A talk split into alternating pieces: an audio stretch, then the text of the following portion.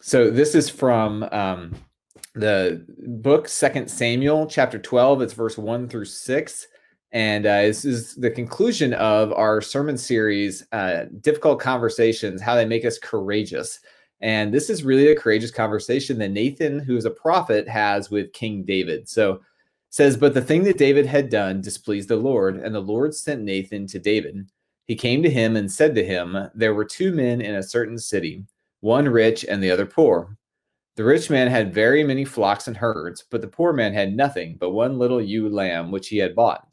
He brought it up, and it grew up with him and with his children. It used to eat of his meager fare and drink from his cup and lie in his bosom, and it was like a daughter to him. Now there came a traveler to the rich man, and he was loath to take one of his own flock or herd to prepare for the wayfarer who had come to him. But he took the poor man's lamb and prepared that for the guest who had come to him. Then David's anger was greatly kindled against the man. He said to Nathan, As the Lord lives, the man who has done this deserves to die. He shall restore the lamb fourfold because he did this thing, and because he had no pity. And this is the word of God for the people of God. Let us say, Thanks be to God.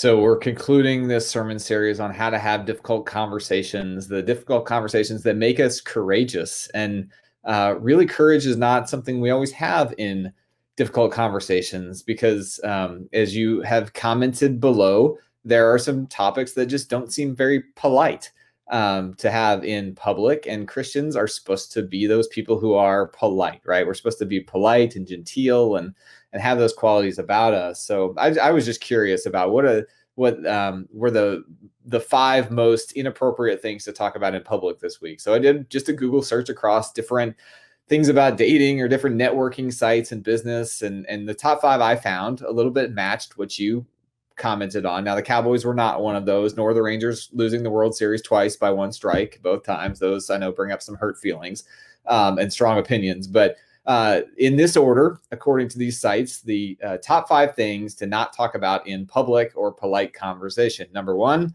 money. Two, politics. Three, religion. Four, sexuality or relationships. Five, health uh, and health concerns in there. Um, now, those sound like things we don't want to talk about in church, right? We could make somebody upset. We could make them uh, mad. Um, we don't usually bring those up. Maybe we think we're going to hurt Jesus's feelings, or or possibly it's because some of those conversations have hijacked uh, church in in other ways, and we start to lean out of our church selves and get into this other mode and leave Jesus behind. I'm not sure exactly the right answer, but I do find it a little ironic that those are the top five things not considered polite in public conversation. But do you know what the top five conversation topics in the Bible are? They're not in the same order, but number one, religion, kingdom of God. Number two, politics. Number three, money. Number four, sexuality and relationships. Number five, your health. So we've pretty much left out most of the Bible by leaving out these five conversation topics. Um, and we've actually hit all five of them just in this story of Nathan and David uh, alone. And the Bible tends to be a little more courageous than we are. Um, the Bible doesn't pretend that we're all in a beer commercial, just sitting around chatting about sports or the latest gossip in our school district all the time. The, the Bible doesn't pretend that we're just supposed to talk about Netflix shows that we binge watch all the time as this fluffy conversation. The Bible deals with real life, how we relate to each other conversation and gives us great guides on how to do that in a way that isn't geared toward conflict or anger or hatred.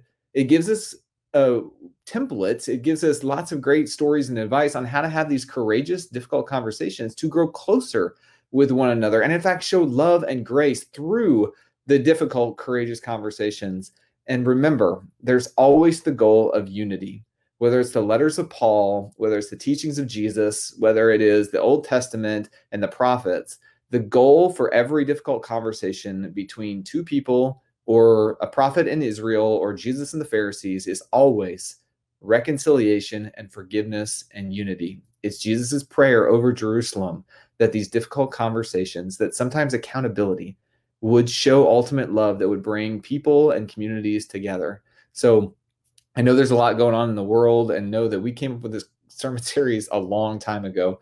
So whatever um, that whatever is on your mind today, um, you can bring that into the sermon. You can you can listen to that, but but know that it's not specifically about your relationship or any politics going on or any health crisis or anything. This is just how the Bible shows us to engage in those courageous conversations so that we can grow closer to one another in the best way, biblically speaking. So if you've forgotten the story of Nathan and David, it starts before Nathan confronts David because David is on a king uh, in a palace high up on a hill where he can see down to everybody else's rooftop.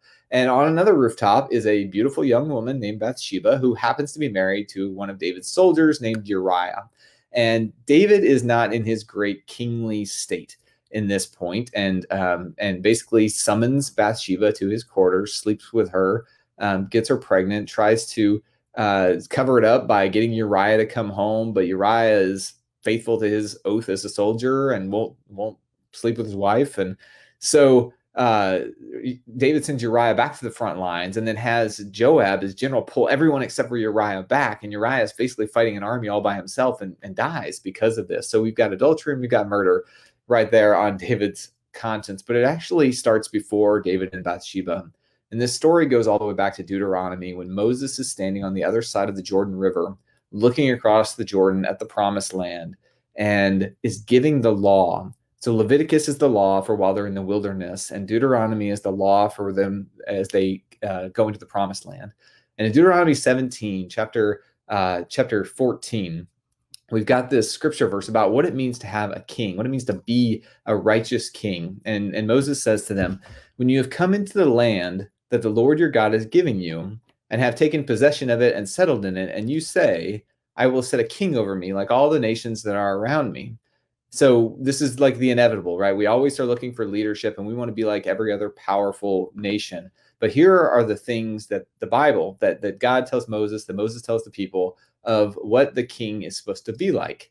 Verse 16 He must not acquire many horses for himself or return the people to Egypt in order to acquire more horses, which essentially is, is not supposed to have his strength in military might. He's supposed to be a humble king. Verse 17 he must not acquire many wives for himself, or his heart will turn away. Which is, they would marry uh, daughters and princesses of other um, of other countries to make political alliances, which often meant you had to accept the other gods as well. So there's lots of infidelity going on in that practice that God wants the king to stay away from. And then we've got verse 17 again. Also, silver and gold he must not acquire in great quantity for himself. So the biblical example of what a king is supposed to be is very counterintuitive to what we see from all of history, from the pharaohs and the Caesars and the kings of of all the great empires that we study uh, around the world, even the the dynasties over in in Asia. Um, those were kings that we followed because they were wealthy and powerful. But the Bible is describing a king who is supposed to simply be equal with the people, set apart for leadership, but not set above to have any kind of special prejudice or over anybody else. Um, and, and David's not living into this. David is not able to meet the counterintuitive nature of leadership, um, the counterintuitive nature that he is supposed to simply be a mediator of God's justice and mercy to make sure that everyone has a fair leg to stand on in the kingdom of Israel so that they can make it and they can be strong together as a body. There's even a prayer about this that uh, in Psalm 72 it says, Give the king your justice, O God, and your righteousness to a king's son. May he judge your people with righteousness and your poor with justice. May the mountains yield prosperity for the people and the hills in righteousness. May he defend the cause of the poor of the people, give deliverance to the needy, and crush the oppressor. And this is written by uh, David's son Solomon. So hereditarily, they no one can live up to those standards, right? We we tend to strive for power and we tend to seek power, but power also creates the difficult conversations. And it's not just with kings. Power creates difficult conversations with people we care about as well. And I think it's very easy for us to throw darts at people in power. Very easy for us to throw darts at world leaders who are far away, assuming making selfish decisions. It's very easy for us to throw darts at uh, Hollywood celebrities who are activists or whatever, who are out uh, campaigning for things that seem so far away from us. I think it's very hard when to throw darts and to attack people who are more intimately close and connected with us. It's very hard to confront your parent and your sibling. And so that's why we see such vitriol towards kings and people who are out there. But Nathan is confronted with that person who is right next to him. And we're often more confronted with people that we know, people in our church, people in our family, people who are friends of ours. This is where difficult conversations truly become difficult and become courageous. Because when we are invested in people, we give them our power when we are in love with somebody, when we are in friendship with somebody, we are vulnerable with them enough to share our power with them because if we lose them, it will break our heart. And we can break their heart if we leave as well. It could be a marriage, it could be a friendship, it could be a church relationship, it could be a political party, it could be a sports team, whatever your allegiances and affiliations might be. When you care about somebody, conversations become that much more difficult because you have that much more to lose. See, social media is the exact opposite of that. And that seems to be where our difficult conversations have leapt to in this day and age. We think we can just put it out there, we can have these civilized conversations. But when you're staring at a profile picture or a screen, or you're chatting with somebody who is three times removed from the friend that you saw comment uh, who initially posted something, you're not looking at a human being, you're looking at a screen, and you're a lot braver when there's nobody who just will walk away in that moment you're a lot more courageous to talk to a screen and you're a lot also more hateful right? That's why social media is a trash bin of vitriol. It's why if you can't stop yourself from doing those things then you're allowed to delete your social media accounts and just tune back in on sunday for for worship uh, if you're streaming this way right? On social media there's nothing to lose so we're vicious. In the real world when we have to look at people face to face we're polite and we don't go far enough. And so this is why Nathan does such a great job in 2 Samuel chapter 12 is that he's able to split the difference between vicious and polite just in the right way. And he does three things that we can learn from that the Bible speaks of in other places as well. The first thing that Nathan does with King David is Nathan makes it impersonal.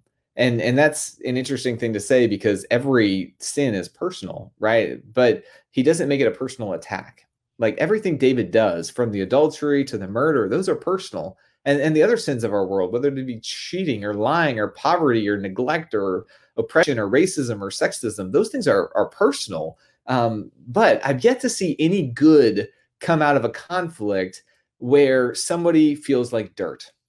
Because the human brain is wired that when we get attacked, when we when our existence is threatened we will uh, fight or flee. Our amygdala is that reptilian part of our brain that we will we will immediately defend ourselves by running away or by fighting. But what nathan does is he makes it a, a larger concept so that when it's a larger concept and it's a hypothetical, we can allow that thought to go into our cerebral cortex and process a little bit more than what our reptilian brain allows us to comprehend. And so, um, let me just put it this way if I looked across the screen at you and I said, You are a racist or you are a sexist, right? You are immediately forming your defense in your head for why you're not a racist or a sexist. But here's the thing in that defense that I notice is that if you're forming a defense, it means you also think that's bad. So, right there, we have already agreed in this hypothetical larger scheme of racism and sexism that you think those are bad too, that we both think those are bad. So we found higher ground. We found common ground in the the higher level of the hypothetical situation. And Nathan does this to King David. He comes in there. He doesn't go to King David and said, "You were an adulterous, cheating murderer." He goes to King David and said, "Here, I have this situation for you. I want you to make a ruling on it." And he tells a story of a poor shepherd and a rich landowner, which great masterstroke by Nathan because David used to be a poor shepherd and now he's a rich landowner. So he kind of brings that personalization in there, but he presents the hypothetical so that him and David can find common ground for which they agree. David also doesn't think that the poor should be cheated by the rich, whether that is predatory lending or tax code or simply just stealing somebody else's wife oh, uh, out from under him. David also agrees that that is part of a king's duty. He just doesn't see that he's doing it yet. So, so Nathan starts the conversation by making it impersonal, right? Making sure that we can all agree that um, of the of the sins of the world that um, those bigger picture things are, are wrong. Um, but the thing that Nathan also does in this is he makes it personal. And I know I just counter counteracted the first point there a little bit. But so Nathan makes it impersonal by bringing in the hypothetical, building consensus and common ground from a higher level. And Nathan does call David directly out in his sin. But what he does by making it personal is not the calling out. What he does is he follows what Matthew 18 15 says. And this is Matthew 18 has this whole prescription for what you should do when you're confronting somebody in the church um, or in a community uh, in sin. And it says, Go and point out the fault when the two of you are alone. And, and I want you to go read Matthew 18 at some point because this is about five steps before gossip about it on social media. Um, this is seeing people face to face for who they are. And there's something about going one on one with somebody, right? So, social media, I, have talked about it earlier, and it's a big deal in our world now with difficult conversations because this is our go to is we vent for a whole world to see assuming we're going to get likes and comments and, and make ourselves uplifted in our opinions.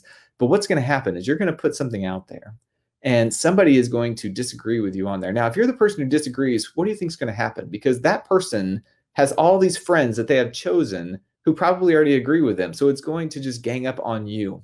And and or if you comment on somebody else's feed, their friends are all going to gang up on you. And what you have is like this squad or this posse that just attacks viciously because we're not looking at human eyes. And and what Nathan does so well is Nathan goes one on one to King David so they can look at each other's humanity. But also, when you go one on one, it means you're vulnerable. You're not bringing in a squad to back you up. You don't have a Jets versus Sharks thing going on where you're going to do a snap battle, you know, to to gain supremacy. You're going one on one because you care and respect that person enough to humble yourself. You're not going in to win, you're going in to reconcile. You're going in to love the other person because they need to be corrected or they need to be held accountable for something that they've done. And when you go in one on one, you're making yourself vulnerable just in that action alone to where the other person can maybe receive that a little bit better instead of being ganged up on on social media or being ganged up on by um, multiple voices all in that room. So Nathan makes it impersonal by using larger examples, right? He, he goes to Galatians 3:28 and says there's no longer Jew or Greek or male nor female, right? He makes it a big picture argument, but then he goes one-on-one to address it personally because going to someone personally means it matters that much more. And the third thing that Nathan does is Nathan is invested. And this is a really important point. Um, there's a little bit of history I haven't told you yet in this sermon that Nathan and Obadiah in the Old Testament are the only two prophets who are known as court prophets. And court prophets, uh, unlike Ezekiel or Amos or Hosea or Micah, those are like the voices like John the Baptist, of like people whose voices are coming uh, out of the one whose voice calls out of the wilderness. Um, they are called by God out from the margins of society to speak truth to power um, for those who are oppressing the poor and not living according to the way that Deuteronomy wants the Israel to go. Um, but Nathan has a little bit more courage, I actually think, because a court prophet is an appointed position like in a president's cabinet uh, as an advisor. So you see, like the movie Troy has court prophets where King Priam is trying to decide whether the Trojans should go out and fight the Greeks who are um, on the beach. And Hector, his son, who's super practical, is arguing that no, that's not a great idea and to take this seriously. But the court prophets are, they all turn into kind of yes men throughout history. They're like people who are supposed to have God's divine vision for what's happening in this world, and yet they just always seem to agree with the king. And Nathan here is courageous in that he cares enough about King David to tell him the truth. And that's not something court prophets always did. And it means he's a good friend. It means he's that investment in King David. And, and his career is probably tied up in King David's career anyway. So Nathan is invested with David before the difficult conversation happens. And this is where our relationships matter beforehand is that if the the more we can treat each other with love and grace and kindness leading up to a difficult conversation, the easier it is to have that difficult conversation or the easier it should be to have that difficult conversation because we can trust that that person truly wants what's best for us. I think that's been the most frustrating thing in all those five categories when we have um, talked about politics or religion or sexuality or health or even calling somebody out in sin.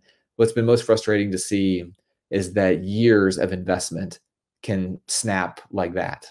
It seems that years of investment can turn on a dime when we don't handle it well when we don't go one on one with love and grace, when we don't um, draw somebody into a bigger picture of the story, and, and instead we just make it about that attack. Um, and I really hope that we can see the investment that people have been making in us, that when people come to us with difficult conversations, that courageously come with us to us with difficult conversations, then we can be open to knowing that those people want what's best for us that Matthew 18 passage, it starts off with a one on one, and it says, you know, bring maybe two or three just to be witnesses um, to that person. And then, you know, step number three is actually get the church involved. And um, I don't know about you, but I have never found uh, myself confronting anybody with politics or anything to be well received within the church. And I wish that would change because I have experienced from all of us this love that is communal, this love shared in our baptismal vows to care for each other and love each other and push each other and hold each other accountable. This is what the church is supposed to be. The church is supposed to be the place where we do have those five conversations.